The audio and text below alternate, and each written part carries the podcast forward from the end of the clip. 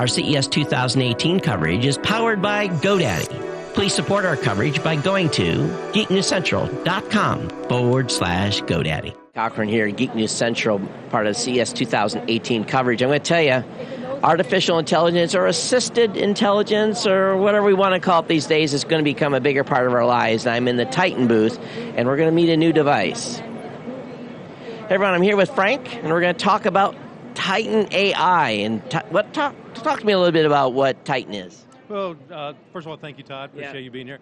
Uh, Titan to us is it's a look, feel, and hear sensation. It's a it's a device that we want to say that goes beyond just the traditional AIs that we see out there. We talk about the hear. We know that voice assistants are out there, but for us, it's going in and it's a look. With Titan AI, we can go in and see it have video play. We have a camera involved. But with that, it takes us to what we think is a new level, and that's the emotional AI piece. This camera can come in and utilize uh, face recognition, go in, as well as voice recognition, and identify your mood. When you come home after a long day from the office or whatever you're doing, you come home and you go in, and you're seeing that Titan AI, and it's going to have a conversation with you. It's going to ask you how your day was. From there, based on the machine learning, it can help make suggestions of what type of movie you'd like to watch, or what type of video or music you'd like to hear. And we think that's a very important aspect in a lifestyle as an individual comes home and they, they want to see what can the assistant do for them, or in our case, AI companion.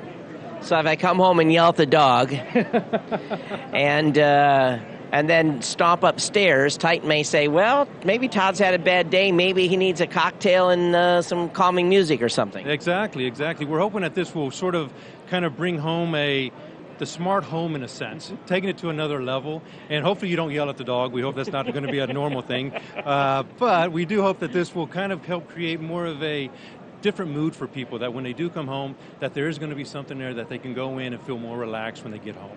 Uh, And I think too, people are becoming accustomed to you know, all these devices in our home are essentially listening, and they're waiting for queuing commands for, to do things, to buy things, to Right, to right. search things. But this is not that. No, well, you know, you can still use this to be in the kitchen. If you want to cook and you want to say, Titan, show me a recipe, that's great. We want to do that. Uh, if you want to go, we can use a hand gesture, and as you move in the kitchen, it'll also move with you. But it's taking it more than that. It's trying to create that personality that we have, that it's more of an interaction and not just a command back and forth type thing. If I'm asking something, we want to feel that you're actually at home with something.